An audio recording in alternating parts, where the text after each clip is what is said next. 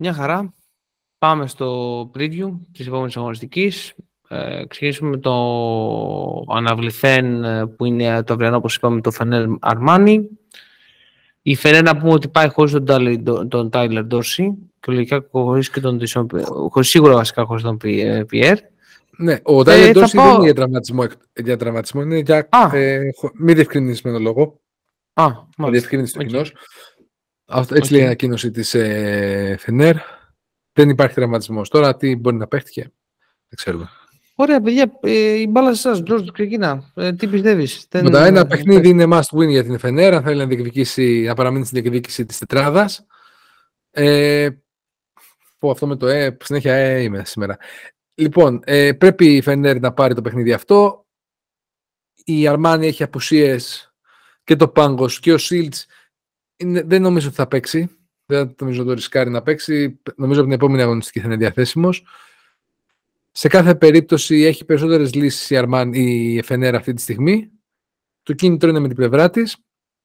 Στη θέση πέντε υπερέχει από την ε, Αρμάνη. Ο Χάιντς έχει μεγαλώσει, είναι, είναι σταθερή αξία. Αλλά ο Μπράντον Ντέιβις σε μένα δεν παίρνει καμία εμπιστοσύνη. Είναι ένας παίκτης ο οποίος άμα του μπουν τα σουτάκια του τη μέση απόσταση θα παίξει καλά. Δεν νομίζω ότι θα τον αφήσει ο coach του με τον Motley και τον Booker, ο οποίος μπορεί πιο εύκολα πιστεύω να προσαρμοστεί στο συγκεκριμένο παίκτη με τον Ντούμπλεβιτς στην προηγούμενη αγωνιστική. Και σίγουρα αυτό το οποίο θα έχει αξία να δούμε είναι πόσο Μεσίνα θα προσπαθήσει να περιορίσει τον ε, Καλάθι και από πού θα προσπαθήσει να πάρει πόντους μπροστά στην επίθεση από όντως και του Pangos και του Silts. Αν τις πάρεις τις προσπάθειες μόνος του ο Napier, πιστεύω ότι σίγουρα δεν θα έχει καλό η κατάληξη αυτό για την Αρμάνη. Πρέπει να πάρεις σκόρα από παντού, πρέπει να εκμεταλλευτεί το Voitman και το γεγονός ότι βγαίνει πολύ εύκολα και σουτάρει. Και σίγουρα να εκμεταλλευτεί το γεγονός ότι μπορεί ο Napier να πάρει αρκετά, να κουράσει αρκετά, όχι μόνο το Καλάθι, αλλά δεν υπάρχει αξιόπιστος αμυντικός στα γκάρντ αυτή τη στιγμή. Ο Gudritsch μπορεί να αναλάβει, αλλά σίγουρα στα πόδια είναι πολύ πιο γρήγορος ο Napier, αλλά δεν είναι ικανός, πιστεύω, να κάνει τη ζημιά στη Φενέρ. Αν τώρα, σε αντίθετη περίπτωση, χάσει η Φενέρ αυτό το παιχνίδι, πραγματικά είναι ένα... πρέπει να κάνει αυτό που λέει ο Αντώνης στο reality check, να δει λίγο που βρίσκεται, τι πρέπει να κυνηγήσει και λίγο να προσαρμόσει ο coach τους ρόλους μες στην ομάδα, να βρει κάτι διαφορετικό, διότι αυτό θα δείξει ότι δεν λειτουργεί αυτό που έχει στον του αυτή τη στιγμή. Αντουάν.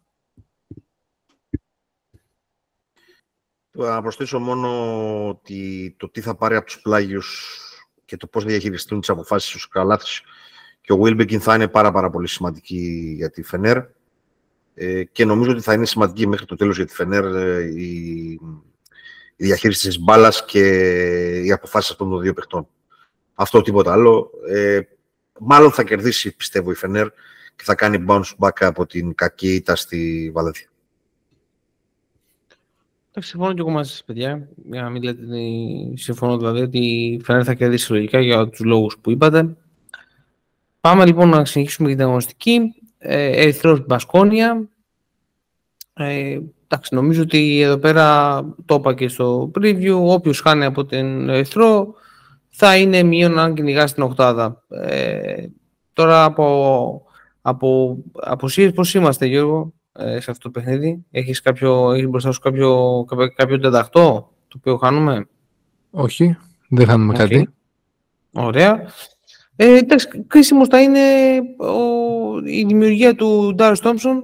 Ε, ένας καλός Darius Thompson ε, και προς το σκοράρισμα και στη δημιουργία θα βοηθήσει πάρα πολύ και ο περιορισμός, ε, εγώ δηλαδή θα έριχνα πάρα πολύ το βάρος να ρίχνω συνέχεια με μακριά κορμιά πάνω στους Καμπάτσο, Nédovitch, Βιλντόζα.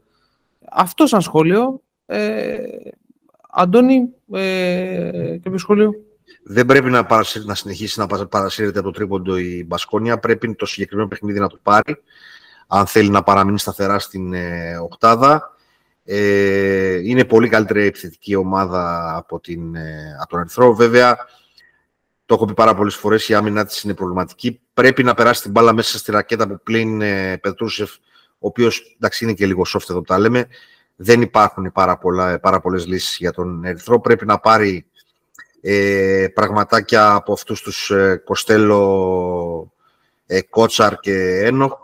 Ε, σημαντικός ο περιορισμός του, του Καμπάτσο, ο οποίος είναι ο μοναδικός παίκτης που μπορεί να είναι ταυτόχρονα και δημιουργικός και, και δημιουργός και εκτελεστής.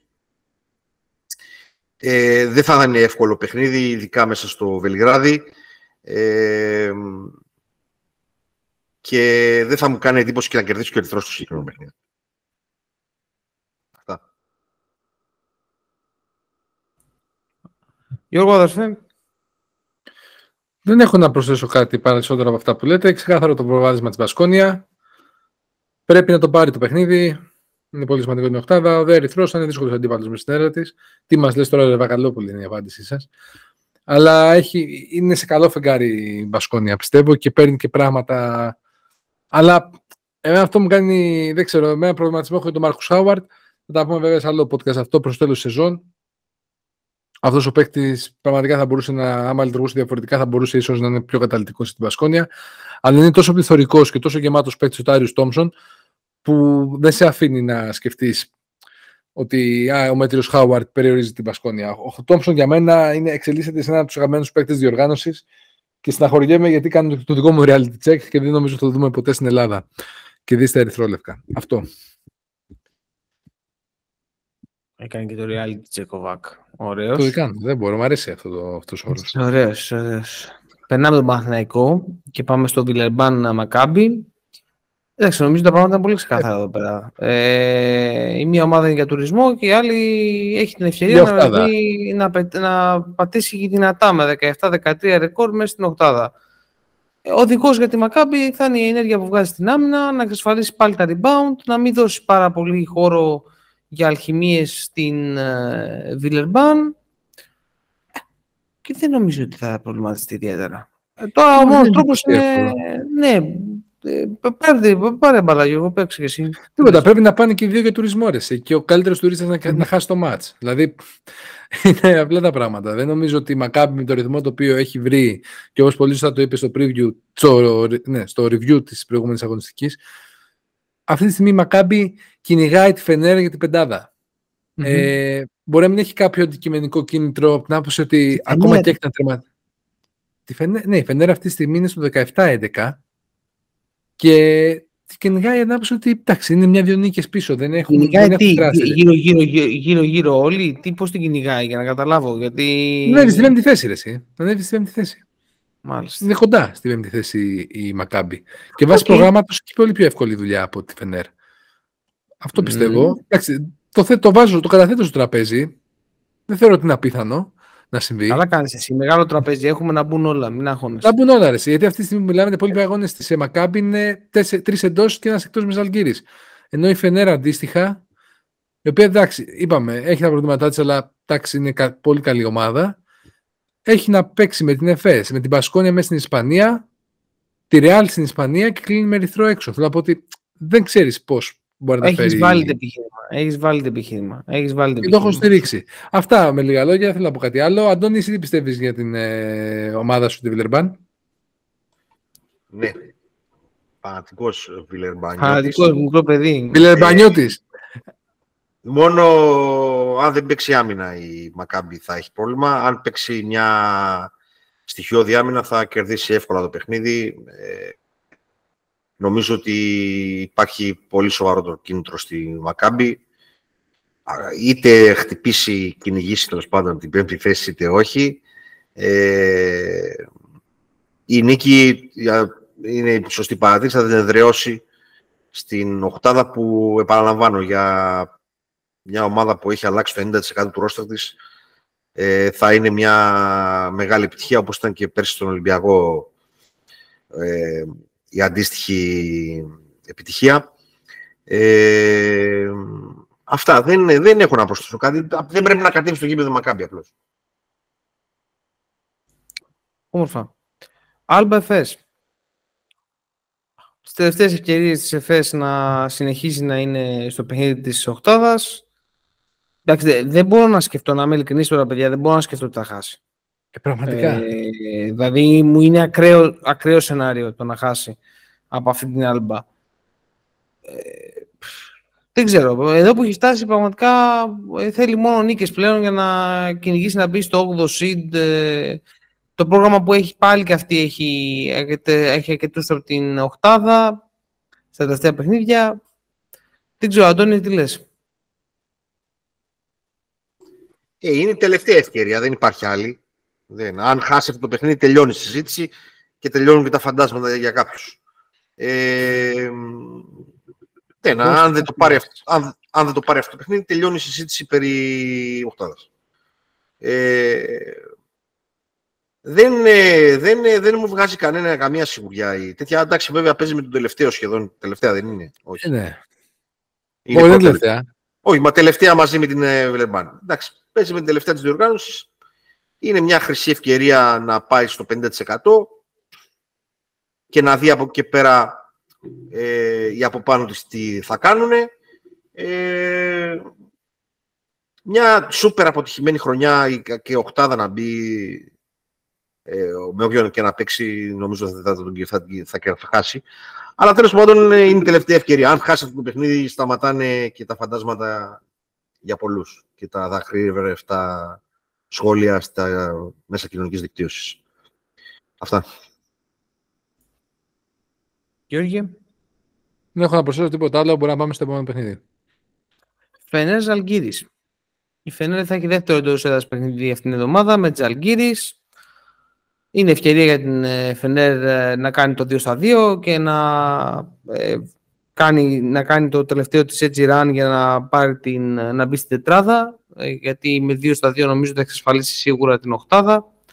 Ε, θεωρώ ότι το πιο βασικό πράγμα που πρέπει να δει η Φενέρ, τα είπατε και εσείς βέβαια και προηγουμένως, είναι να, είναι, να παίξει καλή άμυνα, να διαμοιράσει σωστά τους ρόλους της και να, όσο γίνεται να περιορίσει, το, να περιορίσει ή να βρει τα κατάλληλα σπότ για τον Wilbekin. Να μην του δώσει όλες τις αποφάσεις ε, στα χέρια του.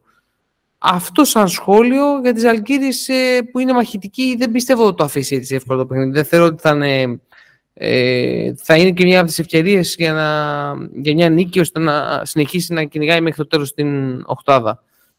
Μπράβο όμως και πάλι στις Ζαλγκίρις, είναι πολύ μεγάλο το γεγονός ότι με αυτό το ρόστερ ε, ανταγωνίζεται και φτάνει μέχρι τώρα ακόμη να είναι στην κουβέντα. Είναι πολύ μεγάλη υπόθεση και οδηγός για την επόμενη σεζόν. Ε, Γιώργη. Τα πράγματα είναι ξεκάθαρα στο το παιχνίδι. Η Ζαλγκίρις, όσο μαχητική και να είναι, αντιμετωπίζει ένα πολύ βασικό πρόβλημα ότι δεν έχει κάποιον καθαρό οργανωτή. Ο Isaiah Taylor είναι εκτός και σίγουρα το βάρος θα πέσει στον Τίμης, ο οποίος όντως κάνει μια πολύ καλή σεζόν, είτε στο Λικαβίτσιους, είτε σε άλλον παίκτη. Η περιοχή στα γκάρ της ε, Φενέρ είναι σαφής και μόνο έκπληξη μου προκαλέσει αν καταφέρει έστω να κερδίσει το παιχνίδι όπως το, όπως το κάνει. Για μένα τα πράγματα που πρέπει, πρέπει καλύτερα να κάνει η Φενέρ είναι βασικά.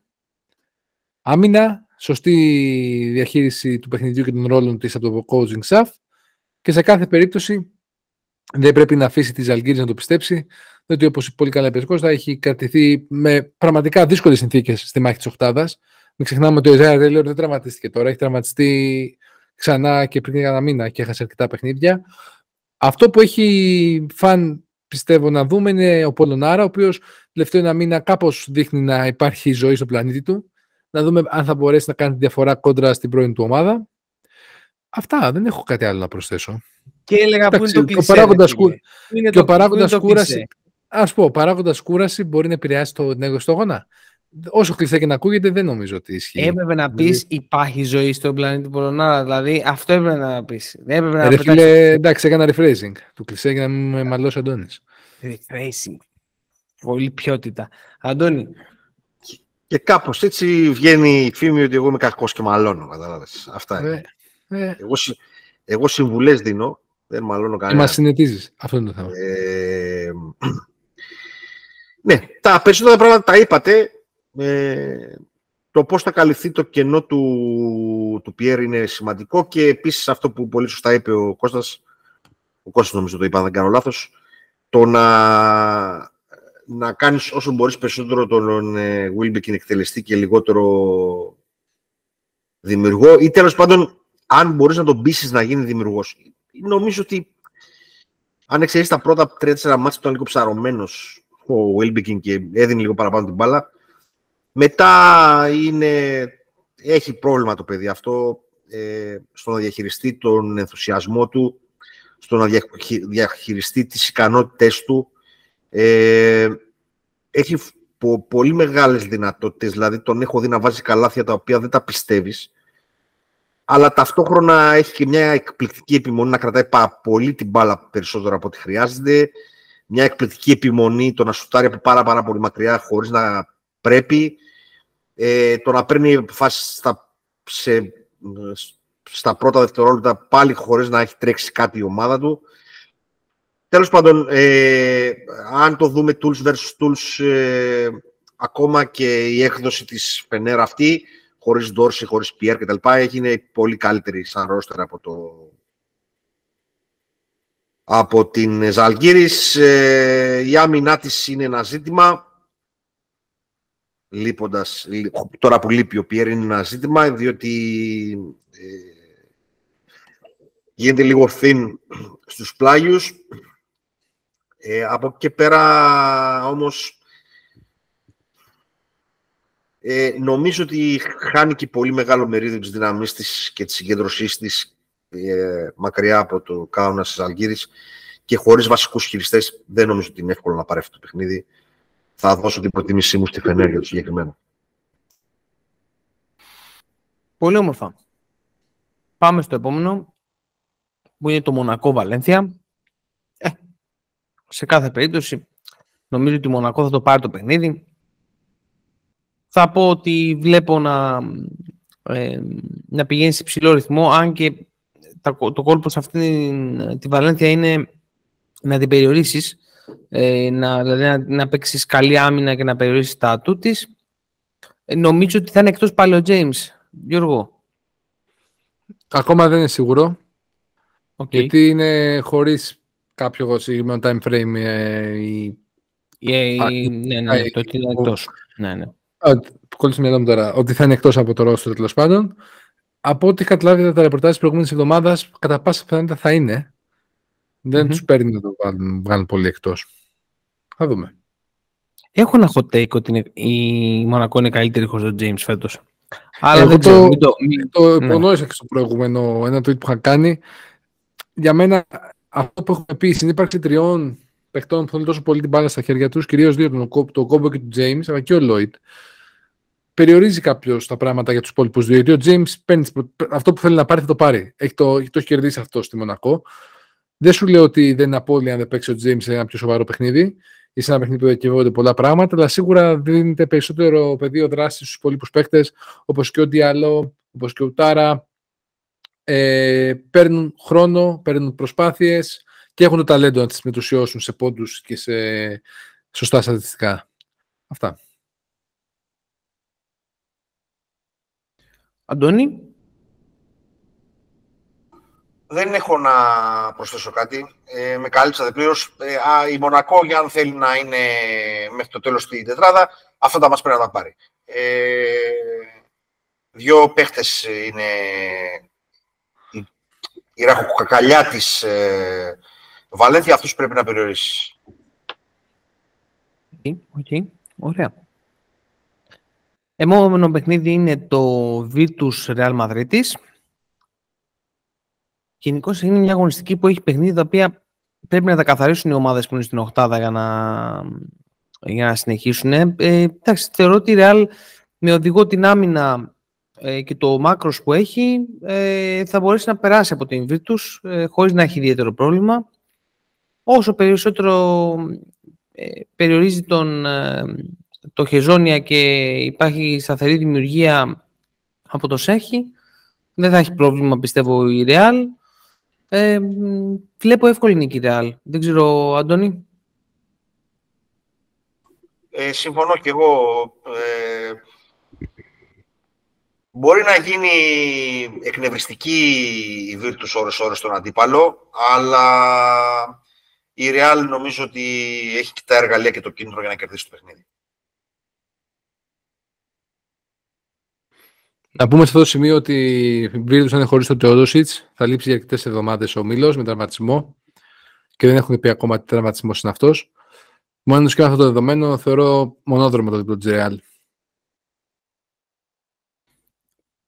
Νομίζω ότι επόμενο είναι παιχνίδι... γενικό κονσένσους. Έτσι, ένα γενικό κονσένσους. Πάμε στο επόμενο παιχνίδι και πριν μπούμε τους αιωνίους, που είναι Εμπόριο το Αρμάνι Μπάγκερ. Πολύ ωραία. Θα κάτσετε να το δείτε. Ε, Λυκάρια μου.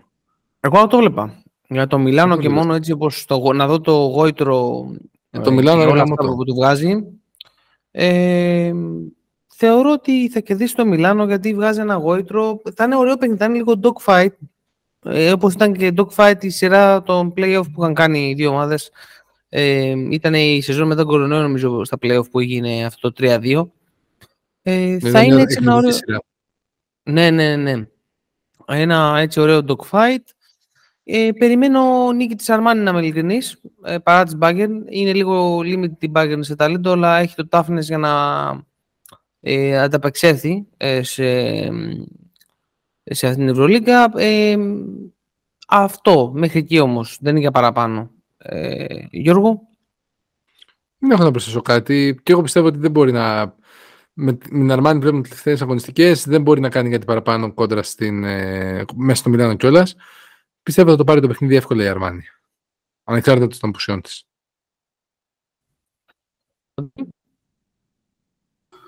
Συμφωνώ κι εγώ. Ε, δεν η Μπάγκερ φέτος ε, πρέπει να κάνει αυτό που λέμε, το reality check. Ε, δεν, αυτό το roster δεν αρκεί για να πρωταγωνιστείς στην Ευρωλίγκα. Μπορεί να έκανε δύο χρονιές back-to-back θαύματα ο Ε, Τρινκέρι, αλλά είχε λίγο πιο πλούσιο roster. Αυτό το roster δεν φτάνει. Επειδή σε αυτήν την εκπομπή ακούμε πάρα πολύ το reality check και δεν είμαστε σίγουροι θα το κάνουν αυτό οι ομάδες. Λέμε τώρα Bayer, λέμε Real, λέμε θέλουμε. Κάντε εσείς το social media check σας με τους δύο all-rounders. Μπείτε στο Facebook, μπείτε στο YouTube, μπείτε στο Instagram, μπείτε στο Twitter, βρείτε το account μας, δύο all-rounders, πατήστε follow, subscribe κλπ. Βαθμολογήστε μας σε Spotify, Google, Apple Podcast. Αφήστε μας σχόλιά σας και στις τρεις πλατφόρμες για να το διορθώσω σε σχέση με το review της προηγούμενης αγωνιστικής. Βάλτε πέντε αστεράκια, γραφτείτε στο Dollar Rounders Hub, διαβάστε τα κείμενα που έχουμε εκεί πέρα, υπάρχει πολύ υλικό. Και σε αυτό το σημείο πάμε στους αιωνίους. Το πάντρεψα, δεν έχεις παράπονο. Τα πες πάρα πολύ ωραία. Τα πες πάρα πολύ ωραία. Θα ξεκινήσουμε ο Παναθηναϊκός ε, Μπαρτσελόνα, που είναι την Πέμπτη. Θεωρώ ότι ε, μετά από μια σεζόν που έχουμε δει, ο Παναθηναϊκός, θα θέλω να δω πάλι Ματζούκα. Ο Ματζούκας είχε κάνει καλό παιχνίδι και είχε σταθεί και στο μάτς με, στη Βαρκελόνη. Ε, γενικά τα μάτια μου είναι προσιλωμένα πάνω στο παιδί αυτό, γιατί θεωρώ ότι έχει στοιχεία τα οποία μπορούν να είναι πάρα πολύ χρήσιμα στο μέλλον ε, και γενικότερα για το ελληνικό μπάσκετ, γιατί ξέρουμε πολύ καλά πόσο δύσκολο να βρεις πλέον Έλληνες παίχτες. Ε, επομένως αυτό, θεωρώ όμως ότι η Μπαρτσελόνα έχει τη, τα όλα τα κατάλληλα στοιχεία. Θα είναι, θα είναι πισωγύρισμα να χάσει τον Παναθηναϊκό αυτή τη στιγμή, ε, ενώ συνεχίζει έναν δρόμο για να είναι μέσα στην τετράδα για να πάρει το πλεονέκτημα έδρας και με ένα καλό ματσάρισμα για, το, για να βρεθεί στο Final Four.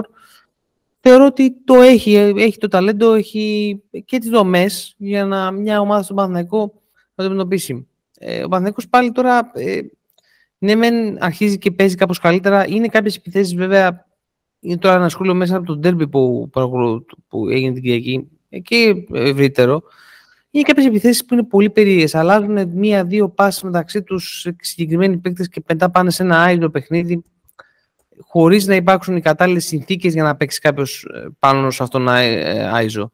Ε, αυτό σαν σχόλιο περιμένω ότι η Μπαρτσελόνα θα νικήσει, αν όχι εύκολα, θα το πάρει πάντως το παιχνίδι. Ε, Γιώργο. Συμφωνώ σε αυτό. Υπερέχει και σε ταλέντο, υπερέχει παντού η Μπαρτσελόνα. Το, η ουσία του Παναθηναϊκού δεν είναι η νίκη, είναι να δώσει λεπτά στους παίκτες πρέπει να πάρουν λεπτά, όπως είναι ο Ματζούκας. Άμα δούμε στο παιχνίδι πάλι το Williams, όπως το πεις πολύ σωστά, θα το πάρω copy-paste, θα παίζει τριάντα επτά λεπτά στον Παναθηναϊκό, είναι πραγματικά κρίμα για το Ματζούκα. Η Μπαρτσελόνα καθαρά βαθμολογικά θέλει να κερδίσει. Mm. Αυτό. Τίποτα. Συμφωνώ. Συμφωνώ απόλυτα. Αντουάν. Πρέπει να έχουμε πει τη λέξη Ματζούκας ε, παραπάνω από εκατό φορές. Εντάξει, καλό είναι αυτό. Ε, το παιδί έχει στοιχεία για να παίξει. Ε, Όπως είπε και ο Κώστας, παρακολουθώντας τον λίγο και στο, και στο μάτς του ντέρμπι του ελληνικού πρωταθλήματος, είδα κάποια πράγματα. Ε, βέβαια μου λείπουν πράγματα, αλλά από την άλλη είναι φυσιολογικό από τη στιγμή που το παιδί δεν έπαιζε. Γενικά ο coach Ερέλης έχει προσπαθήσει λίγο να, να δώσει κάποιους ρόλους, να ισορροπήσει κάποια πράγματα. Ε, βλέπουμε λίγο μια καλύτερη αμυντική συμπεριφορά ε, του Παναθηναϊκού. Ε, Αντάξει τώρα για το συγκεκριμένο παιχνίδι θα κερδίσει η Μπαρτσελόνα και εύκολα. Ε, αυτό που είπαμε ότι θα, τα, αυτά τα μάτσα θα τα κάνει ο Παναθηναϊκός για... θα τα χρησιμοποιήσει ο Παναθηναϊκός, ζητάω συγγνώμη, ε, ως προετοιμασία για τους τελικούς και για το μέλλον του γενικότερα. Ε, πρέπει αυτό το ρόστερ να ξεκαθαρίσει. Η, η χρησιμοποίηση πολλών λεπτών του Γκριγκόνης δίνει πράγματα, από την άλλη δεν θέλω να είμαι πολύ αυστηρός με το παιδί, αλλά εμένα δεν με ενθουσιάζει. Τον παρακολούθησα πολύ αναλυτικά στο ντέρμπι, πήρε και αρκετά, αρκετό χρόνο συμμετοχής. Δεν, επειδή έχω δει σχόλια φοβερού θαυμασμού από ανθρώπους που εκτιμάω κιόλας, προσπάθησα να καταλάβω τι κάνει πολύ καλά αυτό το παιδί. Δεν, ε, δεν βρίσκω ότι κάνει πολύ καλά. Κάνει διάφορα πράγματα μες στο γήπεδο και σίγουρα δεν άξιζε να μην παίζει. Δεν το συζητάμε αυτό. Και γενικά τον θεωρώ και πολύ καλύτερο παίκτη τον Μπονίτικα εγώ. Αλλά δεν βρίσκω σε τι είναι ελίτ ο συγκεκριμένος. Δηλαδή αν εξαιρείς το μάκρος του δεν βλέπω κάτι. Έχει και αυτή την αστεία μηχανική και λίγο... λίγο μπορεί να γίνομαι bias. Τέλος πάντων, ε, είναι σημαντικό αυτά τα παιχνίδια ο Παναθηναϊκός να είναι αξιοπρεπής και κατά κύριο λόγο να χρησιμοποιεί, το... να χρησιμοποιεί τα, τα, τα παιδιά αυτά. Και μια τελευταία, μια και είμαστε σήμερα λίγο ανθρωποκεντρικοί θα λέγαμε, ε, να πω στα, στα παιδιά στους δυο τους καλετζάκηδες ότι εγώ το καλοκαίρι δεν θα πήγαινα πουθενά και θα καθόμουν μέσα στο γήπεδο μέχρι να μάθω να σουτάρω. Ε, κάνει ο Παναγιώτης, αν δεν κάνω λάθος, ένα σουτ στο ντέρμπι, το οποίο δεν, ε, φοβερά tools και τα δύο παιδιά, αλλά εντάξει τώρα αυτό το πράγμα πρέπει να αρχίσουν οι Έλληνες αθλητές, όλοι, μηδενός ουσιαρωμένου, να βάζουν πολύ ψηλά στάνταρτ απόδοσης. Γιατί σε λίγο καιρό δεν θα έχουμε παίχτες. Δεν θα έχουμε παίχτες. Εγώ προσωπικά, αν είμαι ο Παναθηναϊκός, του χρόνου θα πήγαινα με Ματζούκα και Χουγκάζη στο, στο τέσσερα. Ε, και ας γινόταν ό,τι θέλει. Ε, είναι πολύ σημαντικότερο το, το φετινό αποτέλεσμα του Ολυμπιακού. Δείχνει και το πώς έχει βελτιώσει το, το project. Εκτός ότι ε, πρέπει να δώσουμε συγχαρητήρια στον coach Μπαρτζόκα, αλλά το σημαντικότερο όλων είναι ότι πόσο σημαντικό είναι να υπάρξει ένας κορμός. Ε, αυτό ο Παναθηναϊκός τα τελευταία χρόνια το έχει, το, το έχει ρίξει στα σκουπίδια. Που ήταν και το βασικό του πλεονέκτημα όταν ήταν καλός, τέλος πάντων. Ότι υπήρχε ένας σταθερός κορμός. Και όσο δεν α, που δεν αρέσει σε κάποιους αυτός, ο σταθερός κορμός δύσκολα έρχεται μέσω των ξένων. Ε, ο σταθερός κορμός έρχεται μέσω των Ελλήνων.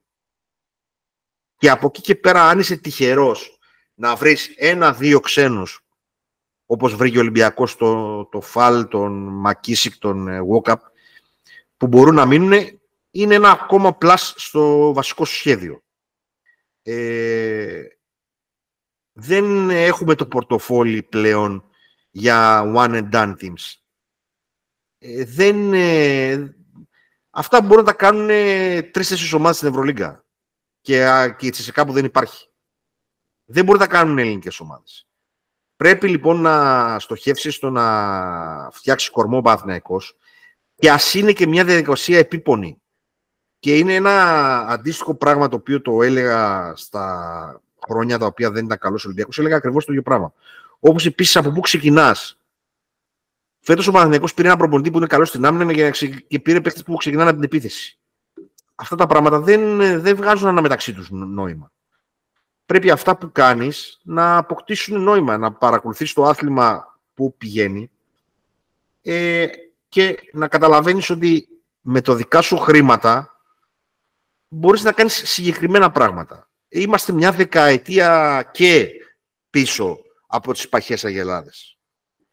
Ε, και ε, καμιά φορά ένας εκνευρισμός που βγάζω με τον Ολυμπιακό είναι αυτός, ότι σε όλη αυτή τη διαδικασία, την πολύ πετυχημένη των τελευταίων δύο χρόνων, είναι ότι έχασε αρκετούς νέους παίκτες. Και είναι το, το δέντρο κάθε φορά που βλέπεις μπροστά σου. Είναι πάρα πολύ ωραίο και είναι ωραίο να το ποτίζεις και τα λοιπά. Αλλά γύρω-γύρω υπάρχει ένα δάσος. Ε, είναι πολύ σημαντικό αυτό το πράγμα. Ξέφυγα πάλι πάρα πολύ για το παιχνίδι. Δεν έχει καμία σημασία. Νομίζω ότι πρέπει να κάνουμε για εκατοστή πεντηκοστή φορά να αντιλαμβανόμαστε την πραγματικότητα για να μην χρησιμοποιούμε ξένους όρους. Γιατί το παρακάνουμε κι εμείς. Γενικά όσοι ασχολούμαστε με τον μπάσκετ, το παρακάνουμε με τους ξένους όρους. Ε, πρέπει να, να βάζεις κάτω τα πράγματα πώς είναι και να κάνεις και μια προβολή του μέλλοντος. Και αυτό είναι γενικά πολύ χρήσιμο όχι μόνο στις ομάδες και στους ανθρώπους γενικότερα. Η προβολή του μέλλοντος είναι μια διαδικασία που πρέπει να την κάνεις μόνιμα στη ζωή σου. Πόσο μάλλον σε αθλητικούς οργανισμούς που υπάρχουν μέσα τραυματισμοί, υπάρχουν διφορμαρίσματα, υπάρχουν ε, αλλαγές ηλικιών. Βλέπουμε τώρα ένα χαρακτηριστικό παράδειγμα, ξέρω εγώ, ότι η, η Εφές, αντί να ε, πώς το λένε, δώσει πνοή στο ρόστερ της μέσα από παίχτες, ε, ρολίστες, νέους ηλικία, αθλητικούς κτλ., αποφάσισε πάλι να δώσει βαριά συμβόλαια στον, ε, στον Κλάιμπερ και στον Ζίζιτς. Γιατί έτσι έχει μάθει να νικάει. Και αν μια αποτυχία, δεχόμενη αποτυχία της Εφές δεν λέει κάτι στο συνολικό της budget, στη συνολική της ε, πορεία, ε, για τις ελληνικές ομάδες που τα λεφτά είναι περιορισμένα, ε, είναι πάρα πολύ σημαντικό. Δεν έχει καμία ουσία τώρα να βάλει σε δέκα μάτς είκοσι πόντους ο Williams για να βρει το επόμενο του συμβόλαιο. Και να σου δώσει από τα δέκα μάτς αυτά τρεις νίκες, εγώ θέλω να σου πω. Να σου δώσει και τρεις νίκες. Γιατί έχει δώσει τρεις νίκες. Και το συνολικό αποτέλεσμα ποιο είναι. Γενικά είναι πάρα πολύ σημαντικό και είναι η μεγάλη διαφορά, και με αυτό κλείνω γιατί πραγματικά με έπιασε λογοδιάρρεια ξαφνικά στη μέση του podcast, να σταματήσουν οι ευρωπαϊκές ομάδες να βλέπουν τόσο πολύ το τώρα, είτε ως οργανισμοί, είτε ως κλαμπ, είτε ως διοργάνωση, είτε στο, το, να ψοφήσει η κατσίκα του γείτονα και να καταλάβουν πώς πραγματικά μπορούν να μεγαλώσουν. Ε, διότι βλέπω τον τελευταίο καιρό αυτά που γίνονται στο, στη Σερβία και μου θυμίζουν πολύ έντονα αυτά που γίνονται στην Ελλάδα και δεν προχωράει έτσι. Το άθλημα δεν προχωράει έτσι. Κάποιοι κατάλαβαν πολύ νωρίς, πολλά χρόνια πίσω, ότι μόνο μέσω της συλλογικής ανάπτυξης προχωράει το άθλημα. Αυτά. Και συγγνώμη για το, για το χρόνο που, που τα καταχράστηκα. Τι ζητάς συγγνώμη, Αντώνη. Δεν το κάνω. Ήταν πάρα πολύ ωραία αυτά που είπες, σε κάθε περίπτωση. George, ε, ε, έχεις κάποιο άλλο σχολείο πάνω σε αυτά που είπε και ο Αντώνης? Όχι, τα Αντώνης είναι πολύ σωστά. Είναι ένα θέμα το οποίο μας απασχολεί και εμένα πάρα πολύ γενικά με τους νέους παίκτες και το τι γίνεται. Αλλά δεν έχω τίποτα να συμπληρώσω, γιατί με, με ξέφρασε πλήρως όσα είπε. Ωραία. Πάμε λοιπόν και στο παιχνίδι του, του Ολυμπιακού με την Παρτιζάν εκτός έδρας. Ε, ένα αρκετά δύσκολο παιχνίδι. Μια, μια Παρτιζάν που έχει κάνει ένα εξαιρετικό δεύτερο γύρο ε, και έχει ένα πάρα πολύ καλό σερί. Ε, στο πρώτο μάτσο, έτσι για να τα θυμόμαστε, ο Ολυμπιακός είχε κερδίσει πολύ εύκολα με μια Παρτιζάν βέβαια που λόγω των παραθύρων ε, είχε κατέβει λειψή με πολύ μικρό rotation στο roster της. Ο Ολυμπιακός, τώρα δεν ξέρω η κατάσταση ποια είναι του Κωνσταντουσλούκα, λογικά θα παίξει, θα είναι διαθέσιμος παρά το σφίξιμο στη Γάμπα που είναι στο, ε, στο ελληνικό πρωτάθλημα, στο τέλος, προς το τέλος του αγώνα.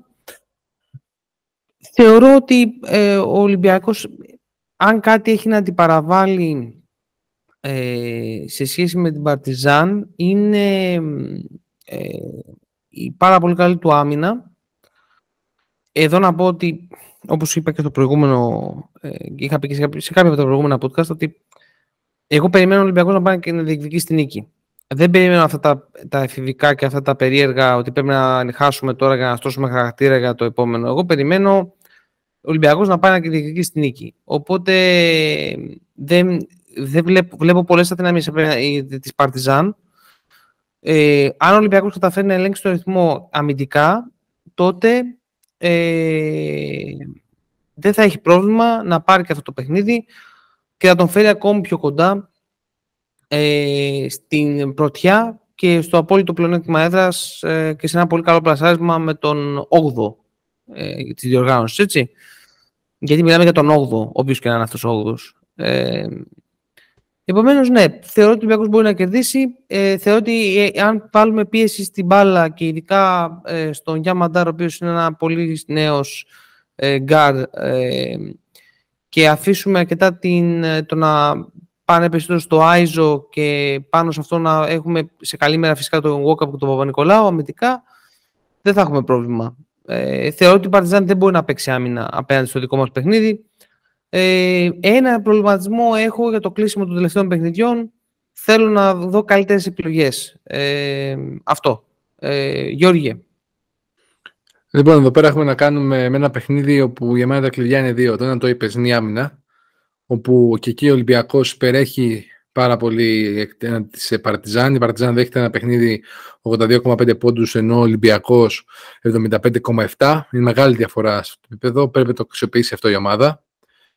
Επιπλέον, ένα ακόμα στοιχείο είναι η θέση πέντε. Στην Παρτιζάν έχει, υπάρχει ένας παίκτης του Λεσόρ που κάνει πραγματικά εξαιρετική σεζόν.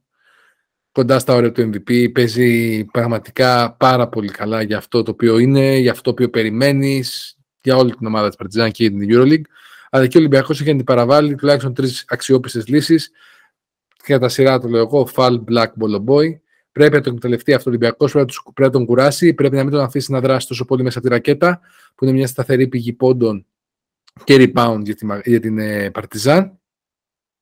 Επίσης, και κλείνω εκεί το σχολείο μου, σίγουρα θέλω μια πιο ψύχρεμη παρουσία των guard και πιστεύω ότι η παρουσία του Σλούκα σίγουρα θα βοηθήσει στη διαχείριση των όχι τόσο ψύχρεμων καταστάσεων που μπορεί να προκύψουν στο παιχνίδι, αλλά ο Ολυμπιακός έχει την ευκαιρία να, διεκδικ... να εκμεταλλευτεί κιόλας την ε, περιοχή του στα rebound εναντί της συγκεκριμένης ομάδας, να πηγαίνει σε θετικά rebound και να την πιέσει πάρα πολύ στην μπάλα, καθότι η Παρτιζάν είναι μια ομάδα με τις, από τις λιγότερες ασίστ στη διοργάνωση, μόλις δέκατη έκτη από όλες τις ομάδες, και σίγουρα την οδηγεί, όταν οδηγεί, αν οδηγεί στο Άιζο, αλλά με πολύ σφιχτή άμυνα και πίεση στην μπάλα. Αν το κάνει αυτό, σίγουρα δικαίρι rebound και πίεση στην μπάλα, σίγουρα θα κάνει πολύ πιο εύκολο το έργο του. Στον αντίπερα όχθη έχουμε, μια πάρα πο... έχουμε την ε, κόντρα, ας πούμε, δύο... των δύο ίσως καλύτερων ομάδων του δευτέρου γύρου, έτσι όπως διαμορφώνεται μέχρι στιγμής με τα υπάρχοντα ρεκόρ. Η Παρτιζάν παίζει ένα πολύ καλό μπάσκετ, σε πολύ καλή φόρμα, έρχεται μετά από ένα πολύ σημαντικό διπλό στην Εφές και σίγουρα θα δώσει εκείνη τα πάντα για να πάρει την νίκη, ώστε να μείνει και να εδραιωθεί ακόμα καλύτερα στην οκτάδα, που ακόμα η παρουσία της δεν είναι σίγουρη. Αλλά σε κάθε περίπτωση, τα εργαλεία που έχει ο Ολυμπιακός να αντιπαραβάλει στα αντίστοιχα της Παρτιζάν είναι περισσότερα. Σίγουρα η έδρα παίζει ένα πολύ σημαντικό ρόλο. Είναι πολύ δυνατή η έδρα της Παρτιζάν στο Βελιγράδι, αλλά ο Ολυμπιακός πρέπει και μπορεί να κερδίσει. Αυτό. Αντώνη. Με κάλυψα στα περισσότερα. Ε, ο περιορισμός του Μαντάρ και η αντιμετώπιση του τον πικ εν ρόλ στο Λεσόρτ είναι πάρα πολύ σημαντικά. Οι δύο X-Factor για την Παρτιζάν αποδεικνύεται ότι είναι ο Αβράμοβιτς και ο Νάναλη. Ε, είναι πάρα πολύ σημαντικό να προσέξουμε όταν θα μπουν από τον πάγκο ε, την παρουσία τους. Από εκεί πέρα ξέρουμε πάρα πολύ εύκολα ότι ο Πάντερ μπορεί να πάρει φωτιά. Και την αθλητικότητα του έξι που όμως είναι και αυτός ένας παίκτης ο οποίος ε, νομίζω ότι δεν, ε, δεν είναι αυτός που οποίος μπορεί να χάσει ένα παιχνίδι για τον έξι. Πολύ δύσκολα. Ε, αυτά με καλύπτεται στα περισσότερα και Άλλο ένα χαρακτηριστικό παράδειγμα για να κλείσουμε το ανθρωποκεντρικό μας podcast κακών επιλογών και κακού μυαλού είναι ο Ιωάννης Παπαβέτρου, ο οποίος κάνεις στη χειρότερη χρονιά του ακόμα και από την εμ βι πι του σεζόν, από την ρούκι του σεζόν, συγγνώμη, στη EuroLeague φέτος ε, και σε ένα περιβάλλον που ανθίζει το τελευταίο χρονικό διάστημα και μακριά θεωρητικά από την ε, πόλωση του ελληνικού πρωταθλήματος ή ε, αν θέλετε από τα φώτα της ε, δημοσιότητας. Ε, αυτά. Πάρα πολύ ωραία. Έτσι ολοκληρώσαμε και το preview της τριακοστής πλέον αγωνιστικής. Λίγες αγωνιστικές έμειναν, να πούμε ότι η επόμενη είναι και διπλή, οπότε έμειναν λίγες εβδομάδες για τα play-off. Εμείς εδώ θα είμαστε για να τα σχολιάσουμε, εννοείται. Ε, George, θα θέλεις να κάνουμε έτσι μια υπενθύμηση που μπορούν να μας ακολουθήσουν, που μπορούν να βρουν τα παιδιά να μας ακούσουν, να το μοιραστούν τους φίλους τους ίσως? Είσαι muted, ρε φίλε. Δηλαδή, πού να πάμε έτσι, ρε φίλε, αν είσαι muted? Δεν πάμε πουθενά, η αλήθεια είναι αυτή. Λοιπόν, μας ακούτε σε Spotify, Google, Apple Podcast και YouTube, όπου μας βαθμολογείτε σε όλες αυτές τις πλατφόρμες, πέρα από το YouTube, να μας αφήσετε τα σχόλιά σας και στις τέσσερις, να μας πείτε τι σας άρεσε, τι δεν σας άρεσε. Επίσης, μας ακολουθείτε σε social media, όπως το Instagram, το Facebook και το Twitter, και κάντε subscribe, αν δεν το έχετε ήδη κάνει, στο The All Arounders Hub, στο Substack μας. Μπείτε, κάντε subscribe, διαβάστε τα κείμενα που έχουμε και κάθε ειδοποίηση, κάθε νέο που έχουμε, οι δύο All Arounders, θα σας έρχεται στο email σας την στιγμή την οποία βγαίνει. Αυτά από εμένα. Θέλω να ευχαριστήσω τώρα στο κλείσιμο των δύο αυτών εκπομπών όσους μας είχαν, όσοι μας απάντησαν ε, στα, στην ερώτηση που θέσαμε στο Spotify πώς φάνηκε το επεισόδιο. Περιμένουμε περισσότεροι στα επόμενα podcast. Είστε αρκετοί που μας ακούτε από το Spotify, μην τρέπεστε, κάντε το σχολιάκι σας. Και εμείς είμαστε εδώ να το δούμε και να το αξιολογήσουμε με ό,τι μας πείτε. Ευχαριστούμε πάρα πολύ και μέχρι την επόμενη φορά να είστε καλά. Εγώ χαιρετώ. Ευχαριστούμε πάρα πάρα πολύ που μας ακούτε. Ε, πιστεύω ότι μέσα στην εβδομάδα θα, σας, θα δούμε και λίγο εν μπι έι που έχουμε καιρό να, σας, να μιλήσουμε γι' αυτό. Ευχαριστούμε και πάλι. Ήμασταν δύο All Arounders. Ραντεβού στο επόμενο επεισόδιο.